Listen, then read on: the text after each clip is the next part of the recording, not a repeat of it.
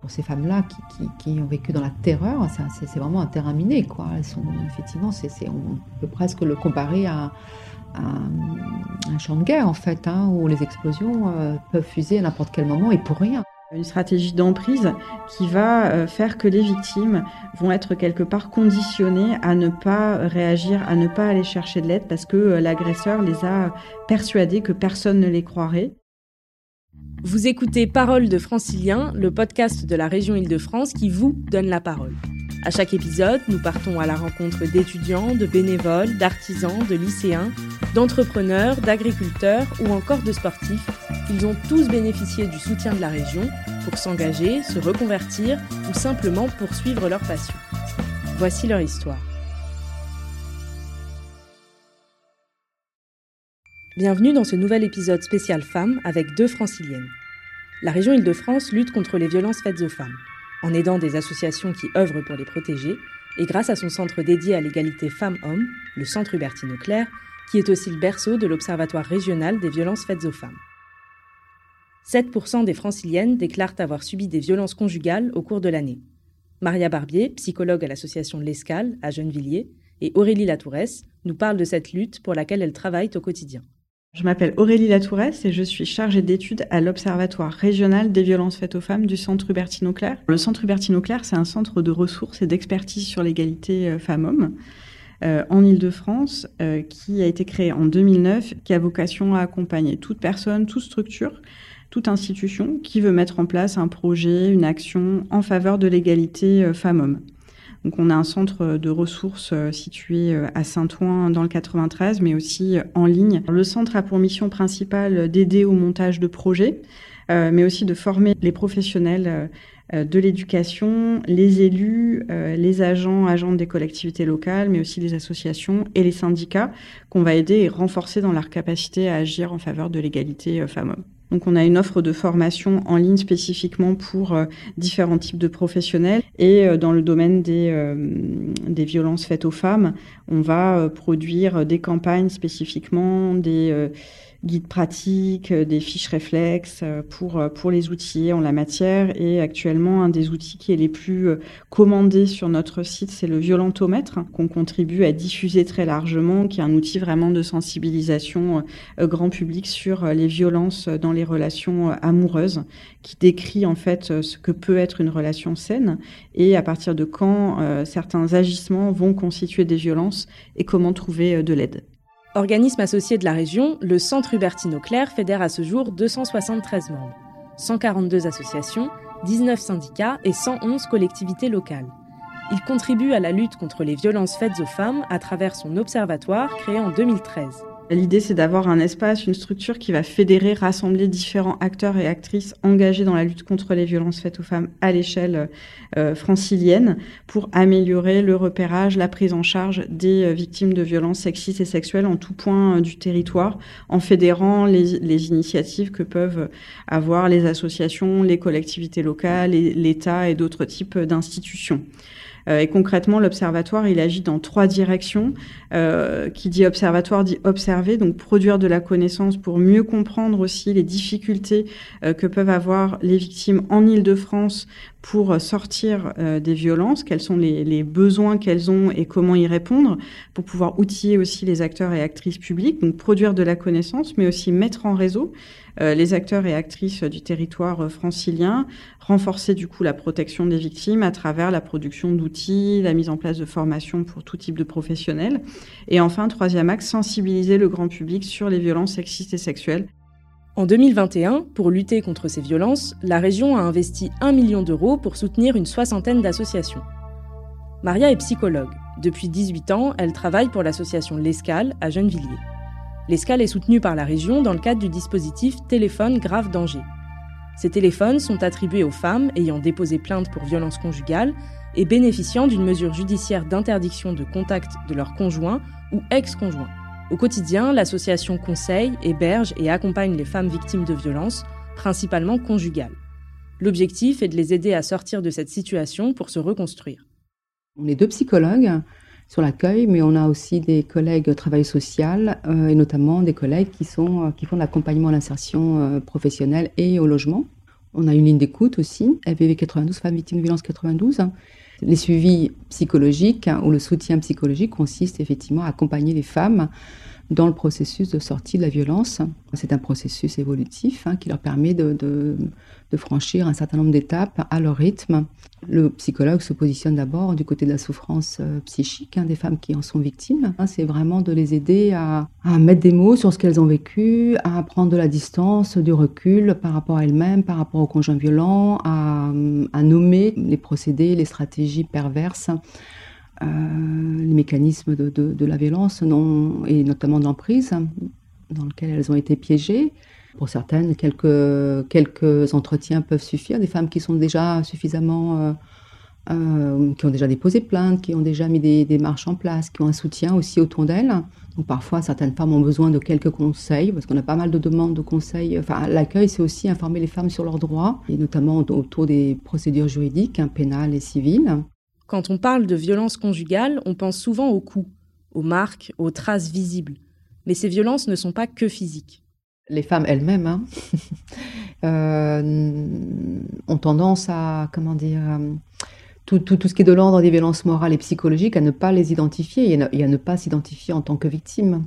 Euh, un certain nombre d'entre elles considèrent que les violences, c'est des violences physiques en fait. Hein. c'est quand il y a des coups, des claques.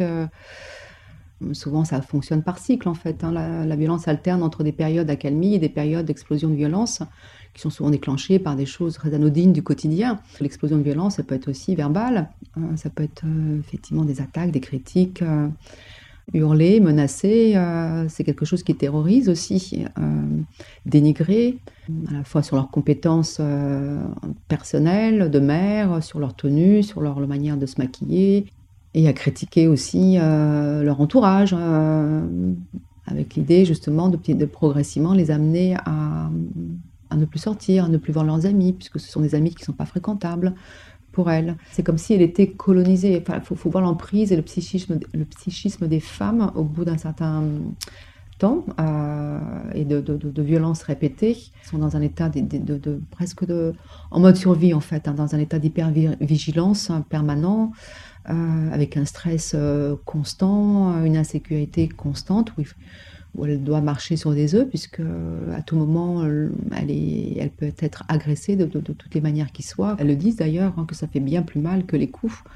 La violence morale et psychologique, les attaques, les micro-violences répétées sur des longues périodes sont beaucoup plus destructrices finalement. Mais il y a aussi toutes les violences euh, économiques et, administratives aussi. C'est-à-dire que ce qui est insupportable pour ces hommes-là qui sont dans un rapport de domination et de pouvoir, c'est euh, que, que, leur, que, leur, conjointe euh, soit indépendante. S'il y a une demande de leur part et comment elles arrivent jusqu'à l'association, est-ce qu'elles ont déjà une prise de conscience avant d'arriver ou est-ce qu'elles sont redirigées par... Euh, bah, le plus souvent, ce sont des professionnels. Il y a, quelques femmes qui font la démarche euh, seules, hein, mais la plupart du temps, elles sont orientées soit par des services sociaux, des assistantes sociales, des médecins, le commissariat aussi, beaucoup. Et alors, on, a des femmes qui n'ont pas de demande euh, vraiment explicite, hein, qui sont surtout dans une grande confusion une grande détresse psychique, euh, très angoissée, euh, submergée aussi par des sentiments de culpabilité, de honte. La culpabilité. On peut se demander pourquoi, alors qu'elles sont victimes, elles se sentent coupables. Les mécanismes de manipulation, de perversion de l'esprit, d'emprise, d'enfermement créent un sentiment particulier chez les victimes. Leur agresseur les invite à croire qu'elles n'ont que ce qu'elles méritent. Maria nous explique ces mécanismes insidieux tout ce qui est de l'ordre effectivement de, de, la critique, du rabaissement, de l'humiliation, ce qui, permet, enfin, ce qui leur permet d'asseoir plus facilement leur domination et leur taux de puissance, puisque ça les fragilise au plan, au plan psychologique. Ce qui est mis à mal, c'est beaucoup leur, leur image d'elles-mêmes, leur féminité, leur estime d'elles-mêmes. Euh, et elle se raccroche. Euh, et elle se raccroche euh, à leur agresseur. À leur agresseur. C'est-à-dire que progressivement, effectivement, elles n'arrivent plus à penser par elles-mêmes. C'est-à-dire que leur, elles sont attaquées dans leur identité, leur personnalité. Et elles vivent dans une peur, une insécurité permanente. Pour survivre, elles sont obligées de s'adapter aux exigences de leur conjoint. Un silence qui est imposé par l'agresseur avec toutes les menaces qu'on peut imaginer derrière, mais aussi un silence et un repli sur elles-mêmes du fait de leur euh, fragilisation. Sait pas que ce sont des femmes fragiles, mais elles sont fragilisées. Ce sont des hommes qui sont souvent dans le déni et qui font porter toute la responsabilité à leur compagne. Donc tout, ce qui leur arrive, c'est leur faute. Hein. Et elles finissent petit à petit, à force d'entendre...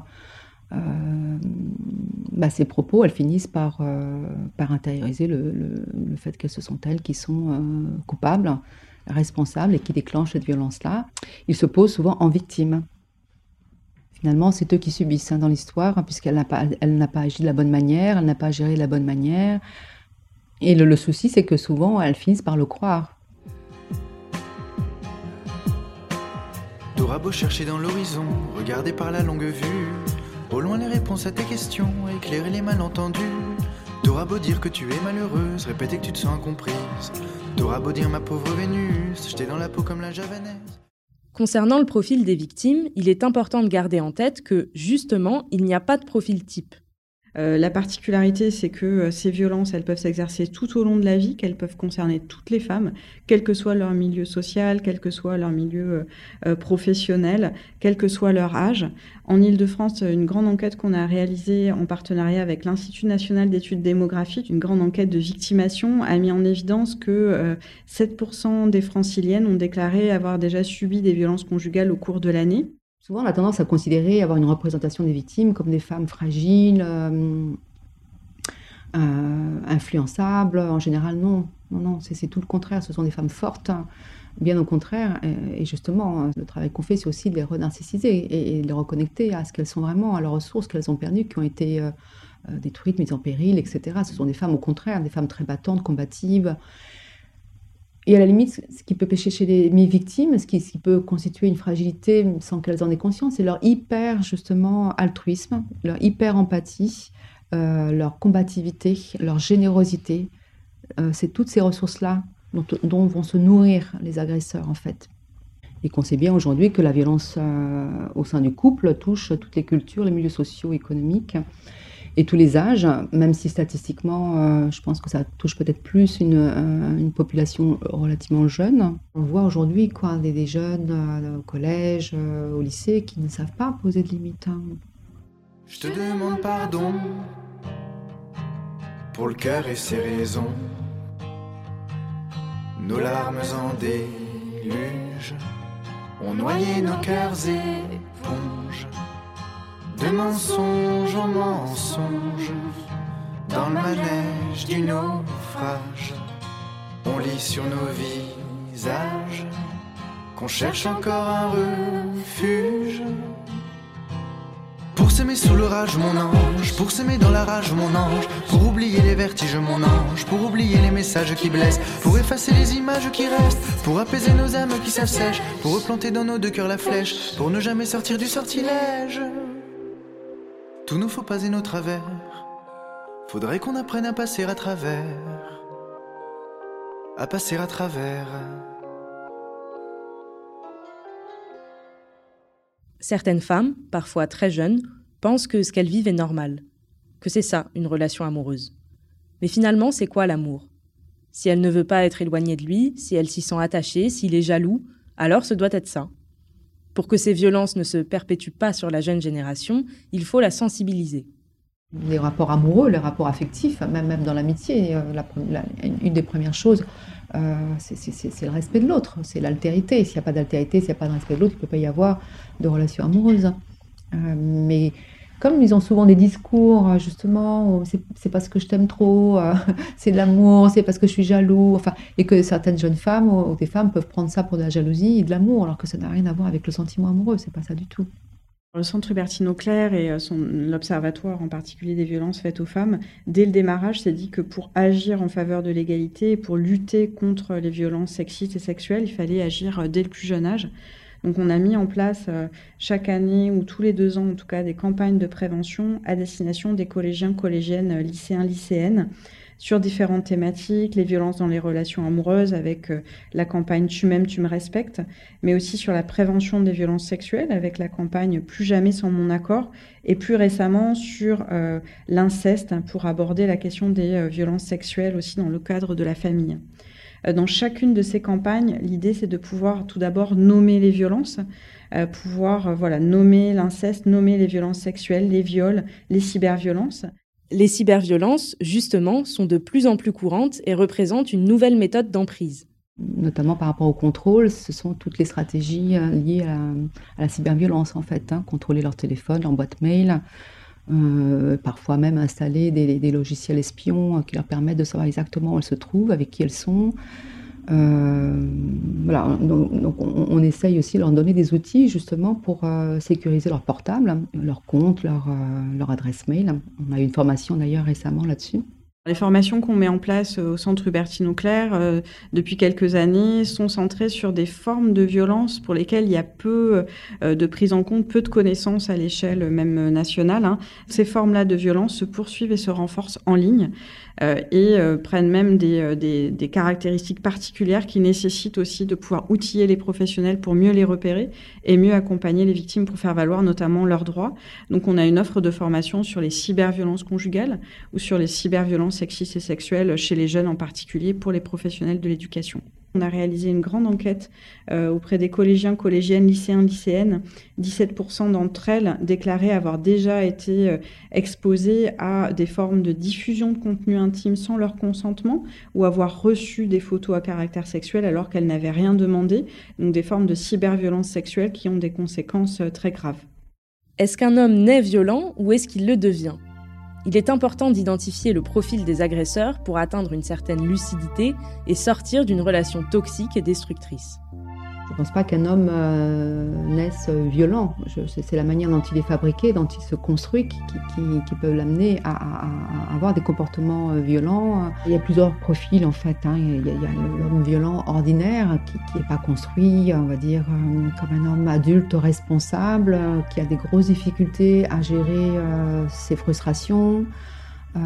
qui a des grosses failles narcissiques quand même. C'est ce sont des hommes qui ont une piètre image d'eux-mêmes, qui ont très peu confiance en eux, qui ont une grosse faille, mais qui ne veulent pas la reconnaître et qui, pour la masquer, justement, euh, se mettent dans une position de toute puissance et de domination. L'idée, le but, c'est de soumettre justement ces compagnes qui, justement, sont très altruistes, très à l'écoute et qui, qui font tout, justement, pour que l'autre soit bien, euh, les, amener à les soumettre, en fait, à leur bon vouloir et qu'elles soient presque à leur service, en fait, en pensant qu'en s'adaptant, en faisant, en se remettant en question, en faisant chaque fois plus et chaque fois mieux, ça va s'améliorer, que les choses vont s'arranger, qu'il sera plus violent, moins violent, qu'il va redevenir gentil, comme elles l'ont connu dans les premiers temps de la relation.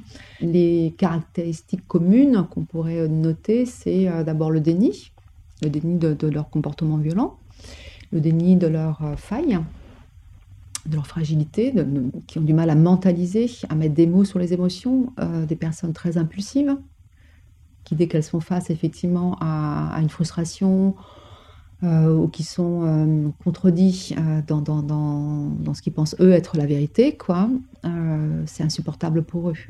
Ils n'ont pas d'empathie. Elle le dit souvent. Ma souffrance n'est jamais prise en compte. Quelqu'un qui n'a pas d'empathie, c'est quelqu'un qui ne se sent pas coupable. Quand on, est, quand on se sent coupable, on a de l'empathie pour quelqu'un. Et donc on est conscient, on est capable de, de reconnaître ses torts, de reconnaître qu'on a dépassé une limite et d'adapter son comportement. Chez les hommes, c'est c'est impossible. Parce que s'ils passent à l'acte, c'est pas leur faute en fait, c'est la faute de la compagne. Lorsqu'une femme atteint un certain seuil, qu'elle réalise qu'elle est en danger et que ce qu'elle subit constitue un délit, elle se rend au commissariat. L'une des clés pour qu'elle puisse se reconstruire est l'accueil et l'écoute qu'elle va recevoir. Les policiers sensibilisés euh, voilà, sont assez réactifs et, euh, on peut avoir des réponses assez rapides. Et puis dans d'autres dans d'autres cas où, c'est l'inverse, en fait, hein, où, euh, les femmes ne sont pas bien accueillies, euh, ne sont pas vraiment entendues, euh, ne sont parfois même discréditées.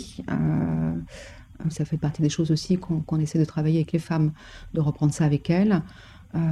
parce que c'est une double violence pour elles. C'est-à-dire que c'est déjà une démarche qui est très compliquée de franchir la porte du commissariat, mais si on a affaire à quelqu'un euh, qui n'est pas vraiment à l'écoute, euh, qui reconnaît pas, qui ne reconnaît pas et qui euh, Et puis il faut savoir que quand les femmes font cette démarche, elles, sont, elles arrivent dans un état où elles sont complètement perdues, vidées, traumatisées, angoissées. Donc elles n'ont pas toujours un discours très clair. Elles oublient parfois de dire des choses même importantes et même les plus graves.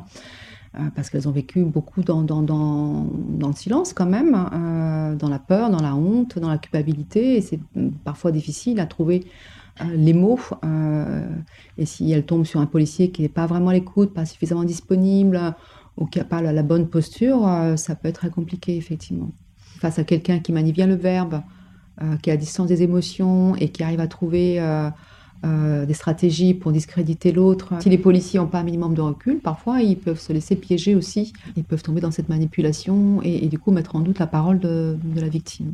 On a été à l'origine en fait d'un projet euh, régional de formation des forces de sécurité, donc euh, policiers, policières, euh, à la fois au niveau national, mais aussi policiers, policières municipales et gendarmes, les aider à mieux recueillir la parole des victimes de violences sexistes et sexuelles.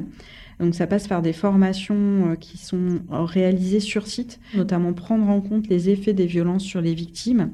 les recherches ont montré l'importance du psychotrauma pour les victimes de violences sexistes et sexuelles, qui explique notamment que lorsqu'elles vont arriver pour déposer plainte, elles vont pas forcément réussir à euh, articuler complètement les violences qu'elles ont subies, à pouvoir retracer chronologiquement de façon très rationnelle euh, ce à quoi elles ont été confrontées. Et souvent, les professionnels qui sont pas formés vont considérer que tous ces éléments-là vont décrédibiliser sa parole en se disant bah, c'est pas vraiment arrivé, sinon elle réagirait différemment. Donc l'idée de ces formations, c'est de pouvoir définir avec les professionnels ce que sont les violences sexistes et sexuelles, les conséquences que ça peut avoir sur les victimes et les outiller pour avoir les bons réflexes. Mais alors, comment peut-on améliorer les choses? Évolution de la loi, reconnaissance des victimes, sensibilisation des plus jeunes.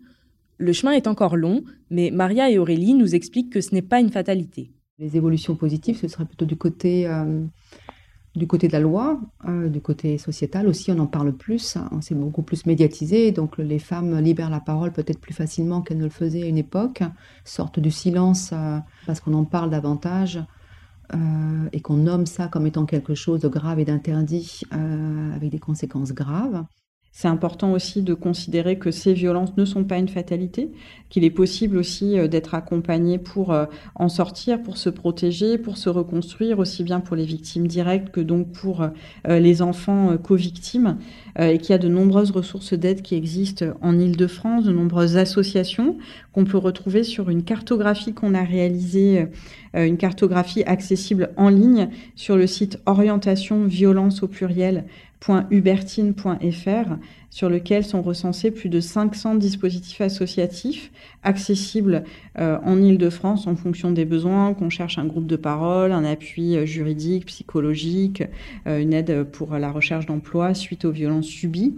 il existe aussi des numéros d'écoute comme le 3919 ouvert aujourd'hui 24 heures sur 24 et 7 jours sur 7 ou le chat de l'association En avant toute pour les jeunes femmes victimes de violences accessible sur le site commentonsaime.fr. Euh, et on recommande également euh, le chat police euh, mis en place depuis quelques années par le ministère de l'Intérieur qui permet pour les victimes de violences sexistes et sexuelles de pouvoir être conseillées avant une démarche de dépôt de plainte. chat qui est accessible sur le site arrêtonslesviolences.gouv.fr. C'était Parole de Francilien, un podcast réalisé par la région Île-de-France. Merci à Maria et Aurélie pour leurs témoignages et leurs actions au quotidien pour cette cause. N'hésitez pas à liker, à commenter et à partager. Vous pouvez consulter la description de l'épisode qui contient les liens de tous les outils cités à destination des victimes. Et pour plus d'informations sur l'action régionale pour la lutte contre les violences faites aux femmes, rendez-vous sur île-de-france.fr. À très vite pour de nouvelles paroles de Francilien.